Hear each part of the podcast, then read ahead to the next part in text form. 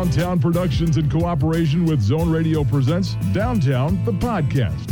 From the historic Zone Radio studios, here's your host, Rich Kimball. Well, hey there, welcome in. It is indeed Downtown, the podcast. Episode number 154. Rich Kimball, Carrie Haskell with you from the Zone Radio studios in Bangor, Maine, and brought to you every week by Cross Insurance where security meets strength. Hey, we got a couple of fun conversations for you this time around. On the second half of the podcast, uh, an actor who's been on our radio show a number of times and on the podcast before as well, a versatile character actor PJ Byrne, who uh, these days can be seen in Amazon Prime's horrifying new series, Them. That is uh, pretty intense. We'll talk with PJ about that and some other projects in the work as well. But we get things underway by bringing you our conversation with Yeardley Smith, who is in the history books because she and her castmates have played their characters longer than any other actors in the history of American television. We're talking about The Simpsons, of course, the longest running scripted series in the history of television. And they just keep on rolling. Yeardley, the longtime voice of Lisa Simpson, and for both of us, Carrie, as as longtime Simpsons fans, it was just a very surreal moment when uh, when Yeardley came onto our Zoom conversation to hear that voice. Yes, I mean because the, the, Lisa Simpson voice is an exaggerated voice, but it has a lot of similarities to Yeardley's own voice, and uh, it was it was very very strange to start the conversation with with uh, with her and she was uh, absolutely delightful. We talked about uh, The Simpsons, uh, some of her movie work, and um, other voiceover work, and some cool projects uh, she's doing through her own production house. A whole lot of fun. Let's give a listen to uh, Yeardley Smith here on Downtown, the podcast. So much to talk about, Yeardley, but I, I find there's there's great irony in the fact that uh, that instrument, which has provided you with quite a career and an impressive uh, resume through the years, is something that, uh, as a youngster, people gave you a hard time about. Uh, yes, indeed. I, I, like to say now, you know, it really was actually um, it was pretty painful. I think, as any as anything is when kids tease you relentlessly about something. Um, I, I do like to say now who has the last laugh, right? but it also contributed to, I think, when I got the audition for The Simpsons, I, I didn't have a voiceover agent. It went through my regular theatrical agent, which is pretty unusual. Like Nancy Cartwright, for instance, who does the voice of Bart and Nelson um, and Ralph Wiggum. She had always done voiceover. Like she went to UCLA and studied voiceover. So for me to come by that job through just a regular theatrical agent wasn't that common. And I just honestly never thought that my voice could be an asset because people had made so much fun of it. Now, before The Simpsons, though, and we have to talk about this, among other things, you worked with our friend Stephen King on Maximum Overdrive. I love him. what was that experience like? You know, I really, um, I actually remember the audition. I remember I auditioned in New York because I was living in New York City at the time. I, I live in Los Angeles now, and I, I have for the last, oh, I think it was about 1987. So that's roughly 100 years. Um, but prior to that, when I first started out as a professional actress, I spent one year in Washington, D.C., where I grew up, and then I moved to New York. And I remember going into this huge conference room in one of the high rises in New York City asked for my callback, and Stephen King was there. And he was so nice. I was so nervous, but he was so gracious and he was so lovely. But also, he didn't give a lot away. So I remember thinking, oh, well, I guess I, I guess I didn't get that job. Oh, well, which I always took really hard. You know, I don't ever go to an audition and sort of half ass it. I, I go wanting that job. So I was thrilled when I got it. And then I thought, oh my God, it's a Stephen King movie and he's directing. This is going to be awesome. It's going to make me a star. And then, of course, it was a total bomb when it came out. Huge bomb. And then because of cable, cable was sort of making its way, right? Because this would have been 1985. Um, cable had just come on the scene and they didn't have anything. So they ran two, actually, really three of my first movies ad nauseum just because they didn't have stuff. And now it's this great cult classic. But I remember the shoot, it was in North Carolina. It was could not have been um, could, are you are you rated G? What's your rating? Uh, well, you know, we're recording this, so we're we can always edit things out later True. on or make a strange Sadly, sound I, effect. I sort of cussed like a sailor. I was going to say it was fucking hot that summer. Let me tell you, um, it was as only the Carolinas can be. And having grown up in D.C., I was like, oh yeah, I remember this humidity and this heat, and um, so that was brutal. They built the truck stop where we spend most of the movie. It was dusty. Um, and Stephen, I, I, I, think he says in his, I, I read his memoir, which I remember really enjoying, but he says in his memoir that that was sort of the height of his alcoholism when he was directing this film. Mm. And I didn't know that. I mean, he just seemed like a lovely guy who recognized that he was kind of out of his depth, that this was certainly an area that he didn't have a lot of expertise but sadly they they extra hamstrung him by giving him an all Italian crew all Italian speaking crew because our executive producer was Dino De Laurentiis. Oh that's right yes. So it's and they didn't speak English. So you know look directing a film is hard enough but when you can't even communicate with your crew in the same language so we had a translator Stephen would say something, he would translate it into Italian. They would say something, translate it back. I mean, I think we probably added a week and a half to the schedule in translation alone. Um, but he was so, um, he was incredibly humble. I do also remember that every day at five o'clock, the beer would come out, like cases of beer, right? And it didn't matter if we had a night shoot, and we had a lot of night shoots. So I remember thinking, oh, that's that's unusual. Well, anyway, all right. You know, I really was just a willing participant. So I enjoyed him enormously. He he was the loveliest man, even as though even when he was sort of battling the worst of his demons at that time. Well, we think a lot of him here too, so uh, we're glad to hear it went well for you. Uh, let's talk about The Simpsons. You auditioned for Bart.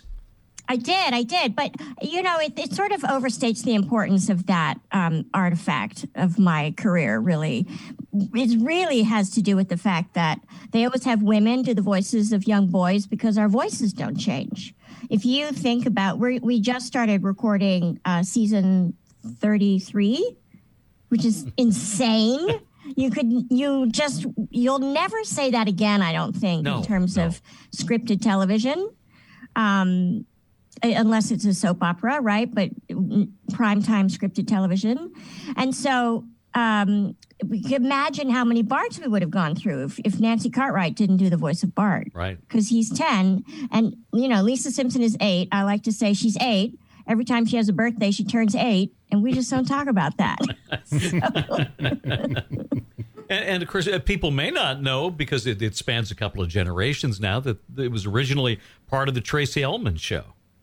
That's right. Um, it was we we were we did what we used to call little bumpers, and James L. Brooks, who's still our executive producer, had this idea that he wanted to put a cartoon on before each commercial break. And back then, you had uh, I think you had one less commercial break for an hour long show than you do now.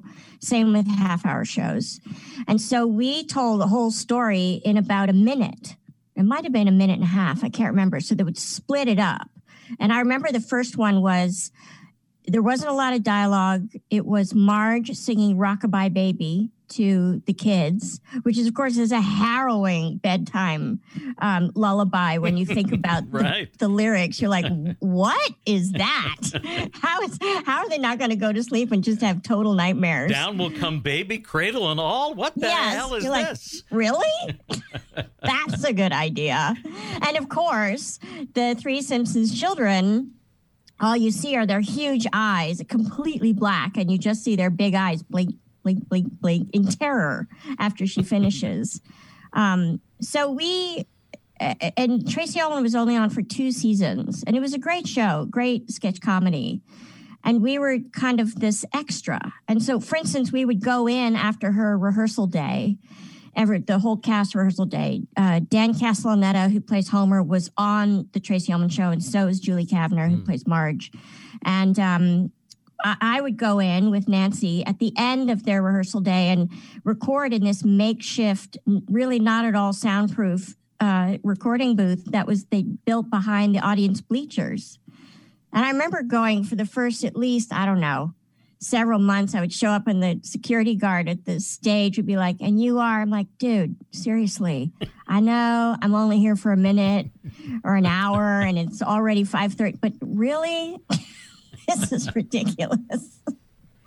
you mentioned Lisa, eternally eight years old. And I wonder, do you think that's part of this incredible longevity for the show is that the characters didn't age. They are always perpetually in that time.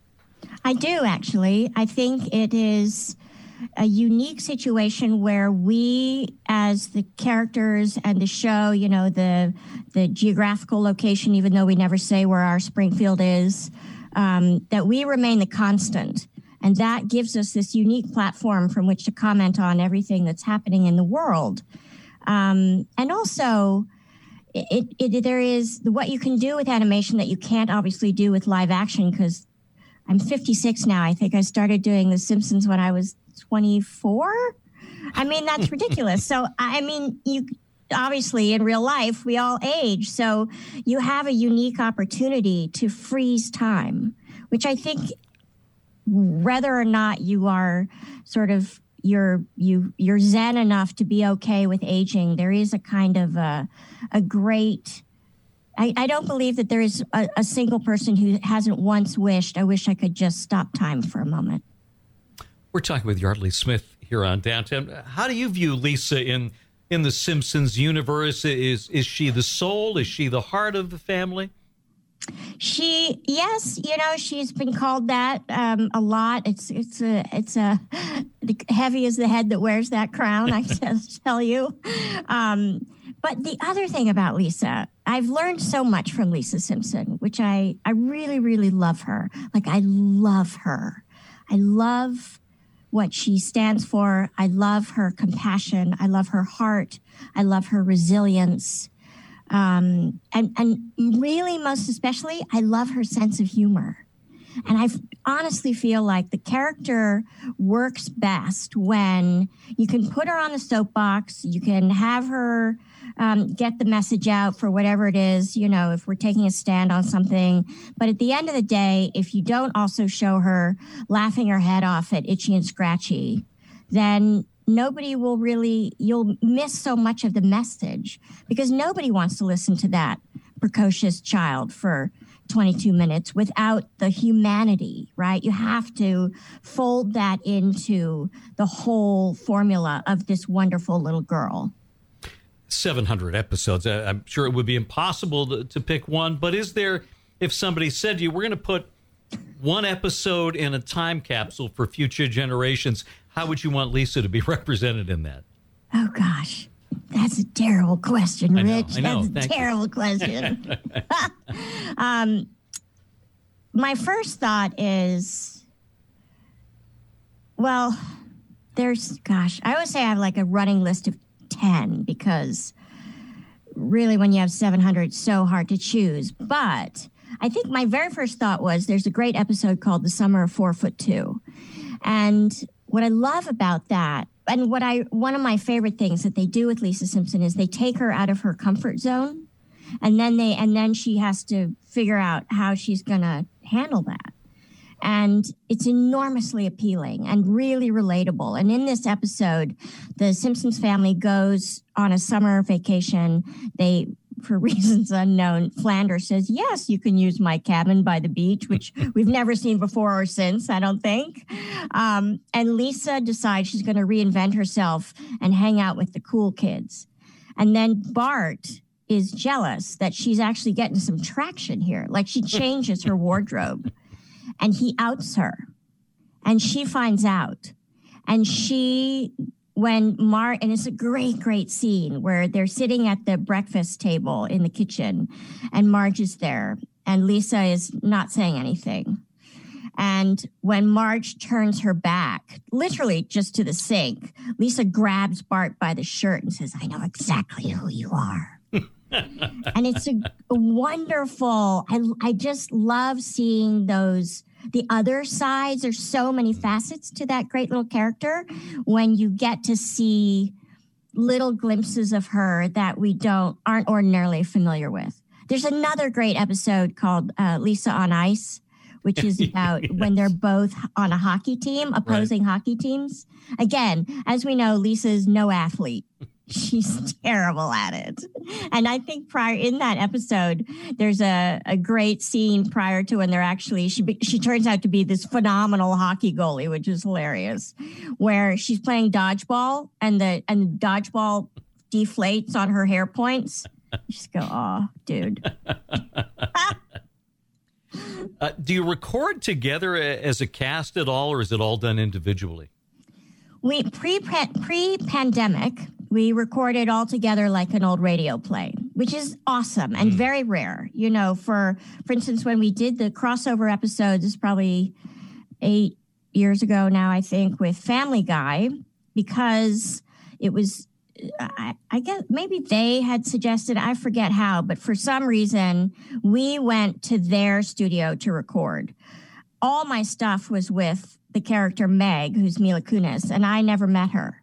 Like I did all my stuff by myself. So obviously, we're an, a well oiled enough machine now where we can do that. But I have to tell you that my preference is always because I stand between Dan, who does Homer, and Nancy, who does Bart, in our recording studio. First of all, it never gets old, especially to watch somebody like Dan, who does so many voices in any given episode. Watch him go from voice to voice to voice. I could watch it all day. He's so brilliant. Same with Hank, same with Harry. Um, but to, you know the way dan or nancy or julie or anybody says a line to lisa simpson is going to inform the way i respond so i miss that when when the pandemic hit we now um, do our read throughs our table reads which are the, really the most important part for the writers it's the very first time they hear the script out loud it's only once when they hear it all together just run through and they see what jokes work, what don't, where the rewrites need to start at least. Um, so we used to do that all together in a conference room. And now we've been doing it over Zoom. And then for a while, we were recording over Zoom. So this setup that you, if your listeners, uh, if you put video up at all on your um, show as well, this is where I would record Lisa Simpson.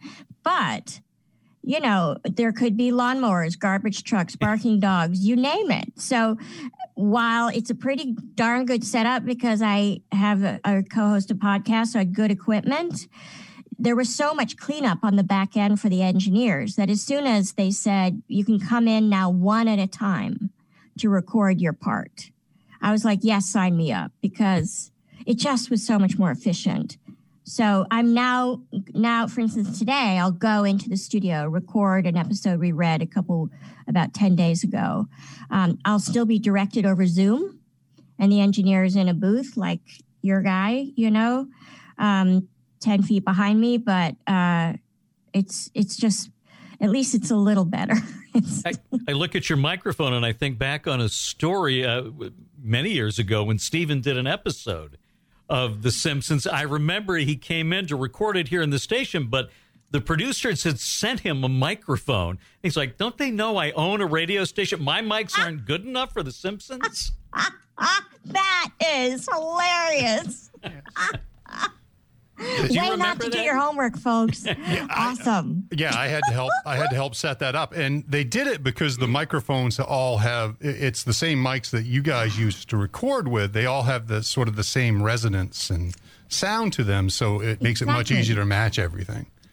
It's funny you say that. There, I learned about um, reflection.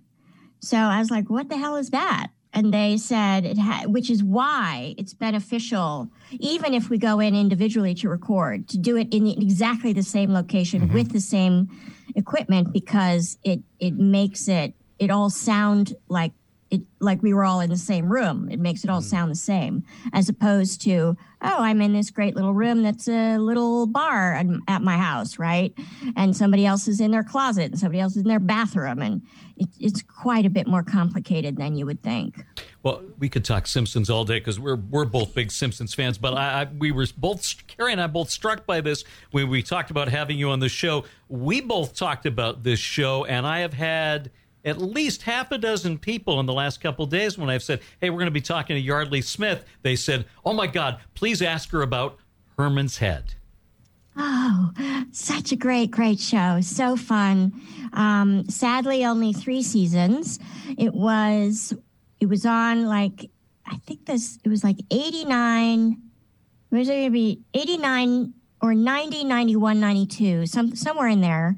And um, I played a character named Louise, who was sort of Herman's best friend and worked with him in the office as opposed to being in his brain. There were four actors who played various aspects of his brain. So there was Genius, uh, Angel, who was his emotions, Animal, who was his lust and sort of sex drive, and um, uh, oh, who was Fear? Uh, a guy.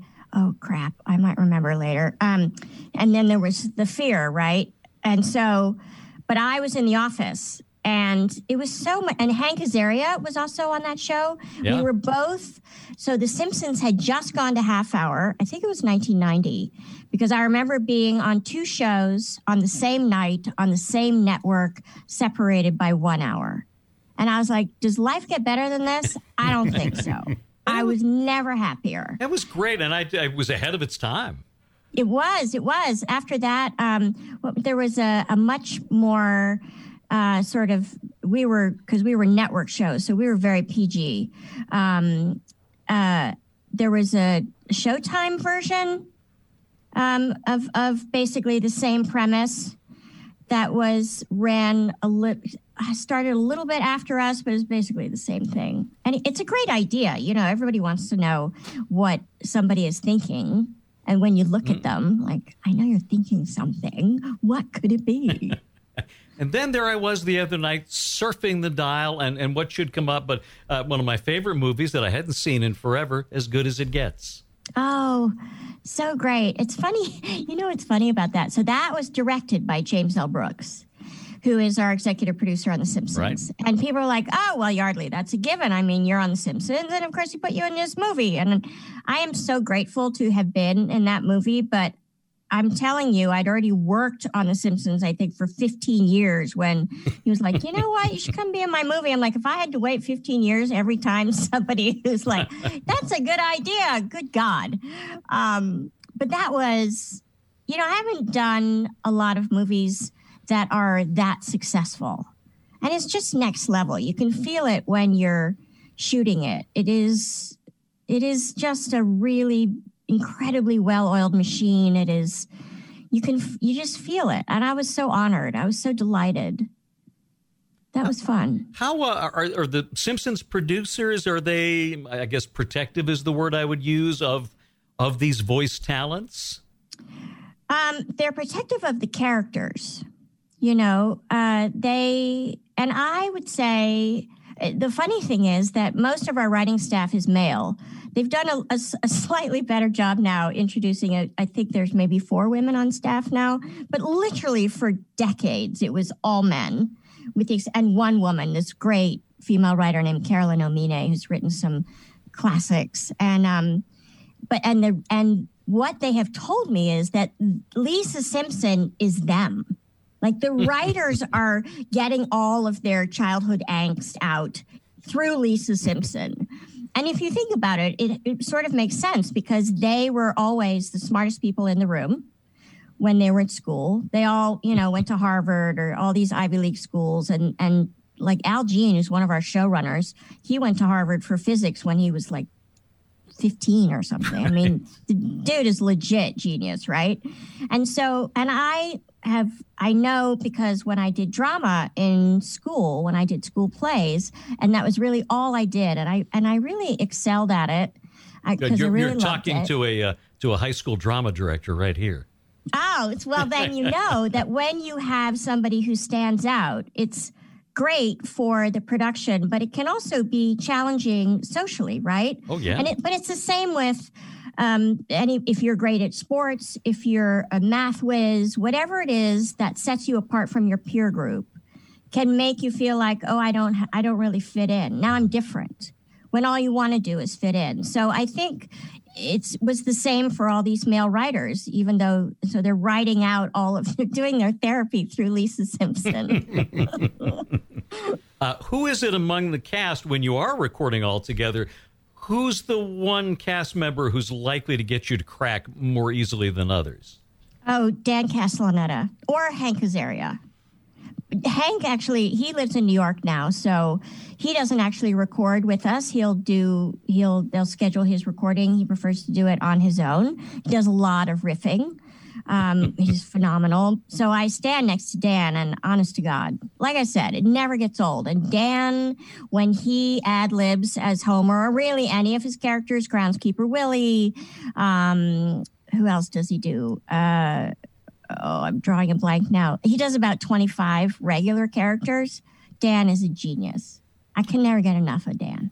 All right, we mentioned this uh, for anybody who's not familiar. Can you tell people about your podcast, Small Town Dicks? Yes. Which is so... not pornographic at all. no. Well, Rich, I'm hoping that you'll support me in knowing that dicks used to be noir slang for detective. Absolutely. So that was sort of what we were hanging our hat on. But the funny thing is, so I co host this really wonderful, very, um, I feel like very reverent, respectful towards the victims um, true crime podcast with two identical twin detectives, Dan and Dave. And um, all of our cases are told by, so Dan and Dave always tell a couple of uh, stories, cases that they investigated in each season, but then we have other guests, and it's always the detective who investigated that case. So you get really a very granular look at how an investigation needs to go in order for justice to be served for these victims. In addition, Dan and Dave uh, really felt strongly that we change all the names of our victims and uh, as well as suspects, actually. We don't tell you where the crime took place, um, and we only use the first names of our detectives. And it really is just because, every, and all of our cases are adjudicated as well. We just don't want to put anybody through it all over again. Um, and for us, the what's interesting and what the podcast really focuses on is how do what is if if you only going if you're only going to get 10% of the outcome of a of a case on the news or in the newspaper what is below that 10% what are all of the things that needed to go exactly right in order for, for these dominoes to line up in order for justice to be served and it's have, really, really good. I have to think it's it's a lot of fun too, just to to work a different muscle uh, in doing this, and, and and look at it more as a storyteller. It's really well said. Um, I I actually so the the role that I play on my side of the table is I'm you. So if hmm. you had the privilege to have a seat at that table, what are the questions that you might ask? And um, it's anything. I'm not afraid to say like what is what is that acronym mean or I we did a there's a an episode that uh, drops tomorrow where I say I think I've asked this question 10 times, but why is it hearsay when you have an, an actual recording from one of the witnesses? Why is that hearsay? It's it's that person. And you find out that every accuser has a right to question somebody that is accusing them, right? Um, so I, I just ask it all. But the other piece I want to know is if you are those, if you are one of those people who is willing to go toward the things that the rest of us run from, if you are one of those people who um, sees the worst of humanity every single day, that's your job. Where does that live inside of you? Where do you put it? How do you be a father? How do you be a husband? How do you be a friend? Where does it go? And they all say, you just put it in a box.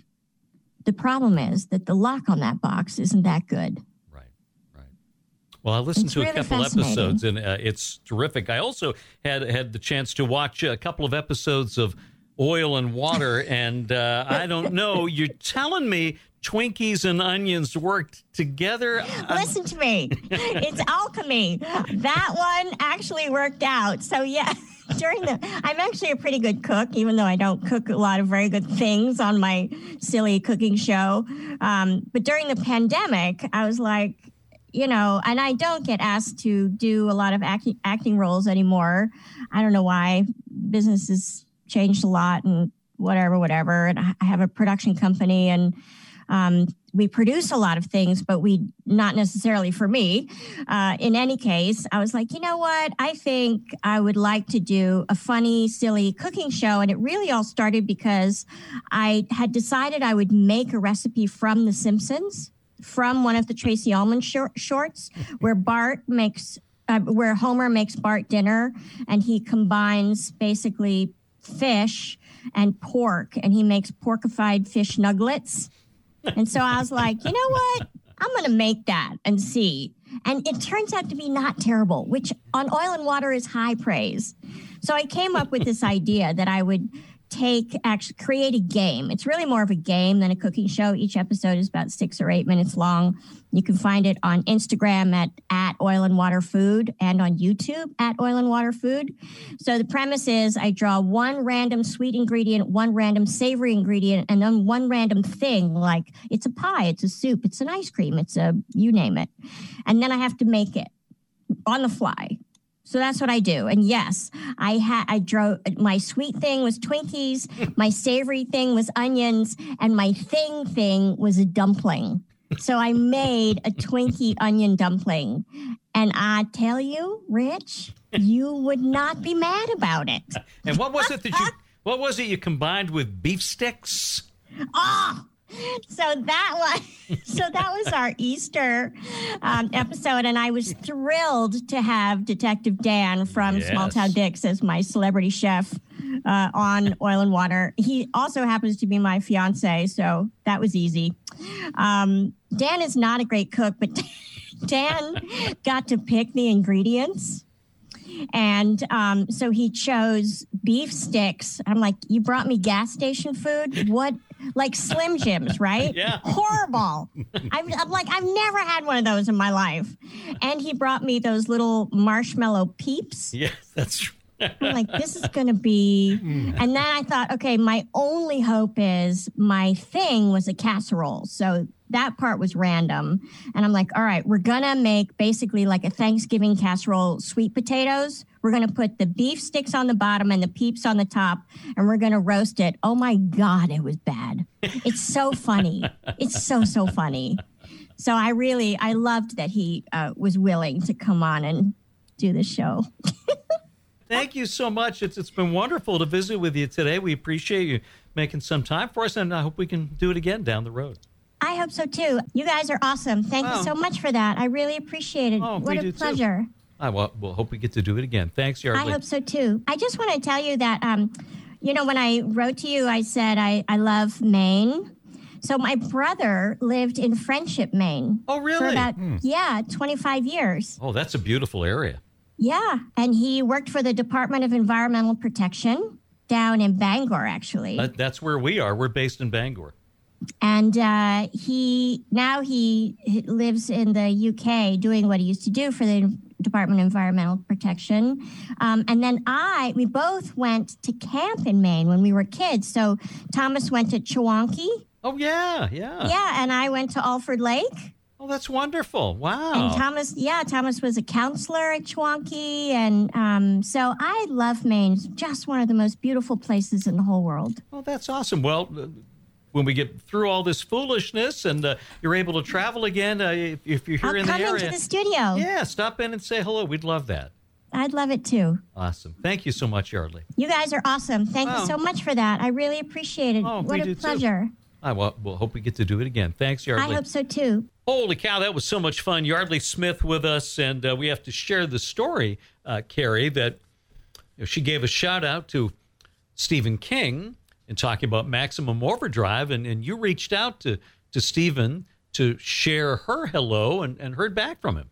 Yeah, absolutely. I, I reached out uh, through his, her uh, through Stephen's assistant to relay uh, Yeardley's hello, and Stephen responded back with a hello right back to to Yeardley, but also a story related to the North Carolina Heat that Yeardley so uh, vividly brought up in, in Yeah. our discussion. which they both remember after more than three decades. It says something. Yeah, it must have been a bit of a difficult shoot in that heat. I would say so, but uh, it was so great. She was uh, so awesome. Yeardley Smith uh, here on Downtown the podcast. We'll break for a moment for a word from our friends at Cross Insurance, and then we're back with actor PJ Byrne next. Since its founding in 1954, Cross Insurance has grown from a small family owned agency that started in Bangor, Maine, into one of the largest super regional insurance agencies in New England. With a network of offices throughout New England, Cross Insurance works with top carriers to provide maximum value to you, your family, and your business.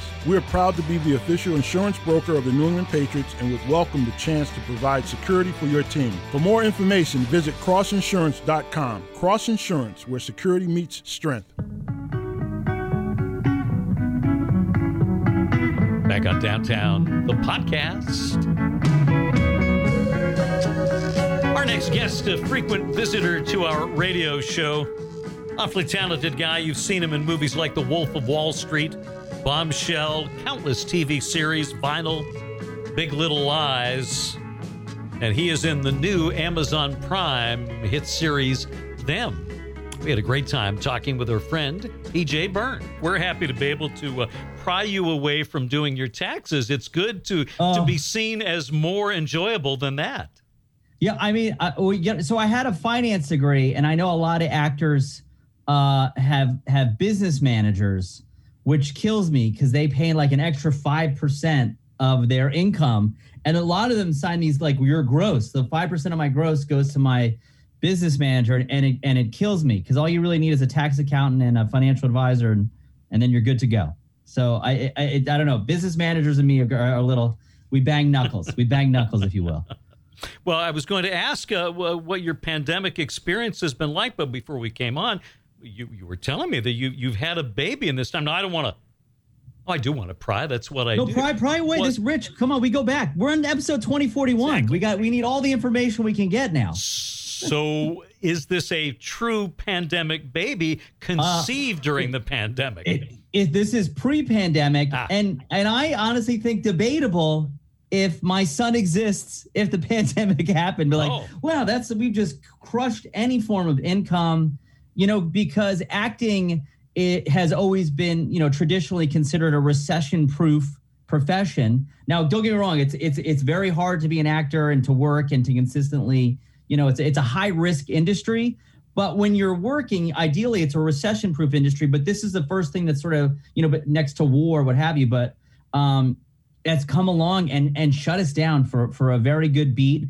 But you know, kudos to our union and the producers and all the studios and the production companies that they found a way to sort of thread the needle and, and get us back to working um, earlier than you know than mo- most organizations and, and industries.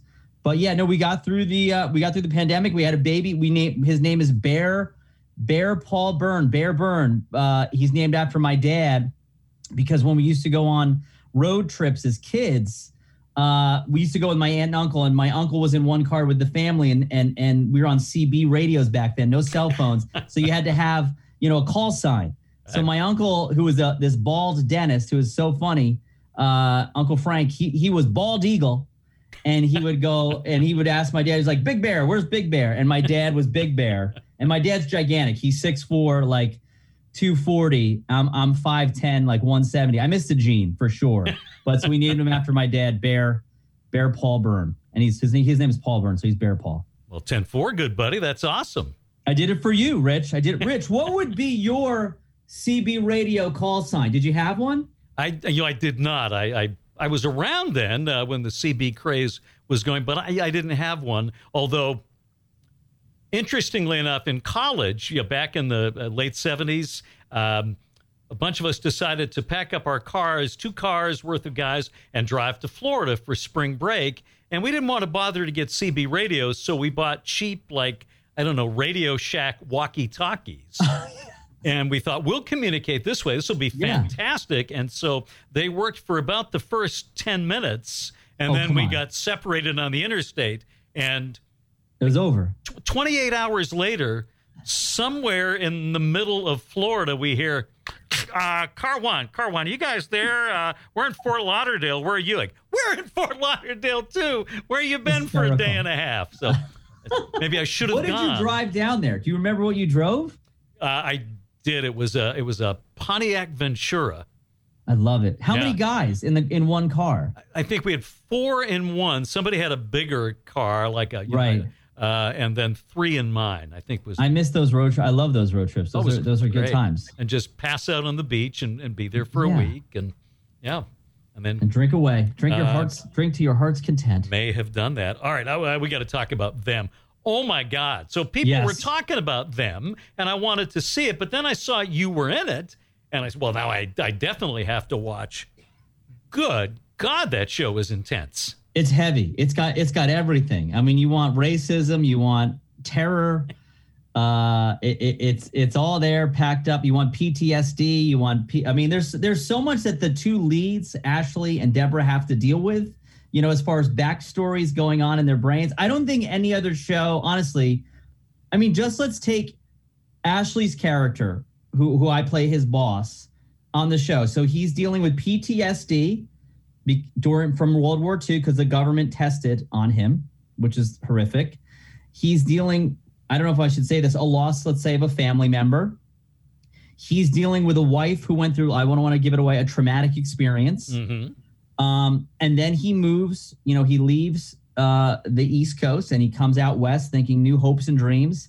Uh, he moves to a place in Compton, which was originally all white, uh, and then is is just the racism times a billion. Uh, they want him out of the neighborhood and his family, and then he comes to work for me, and there's these slight bits of just power and racism and struggle. Um, so he's got a lot on his plate, and I've even put in like there's a haunting going on yeah. in the house. I mean, like what other show in the history of shows juggles so much and, and threads the needle like that and gets it gets it done? And I've had uh, less than stellar bosses in the past, but but nobody quite like Stuart Burks. Oh, he's horrible. He's horrible, and that's you know the whole show that this little Marvin came up with and and, and, and Lena produces. It, you know, it's it's this big idea, great great show, and I I know for that scene though, uh, in particular, uh, a, a buddy of mine, Dave Matthews, he was also one of the showrunners.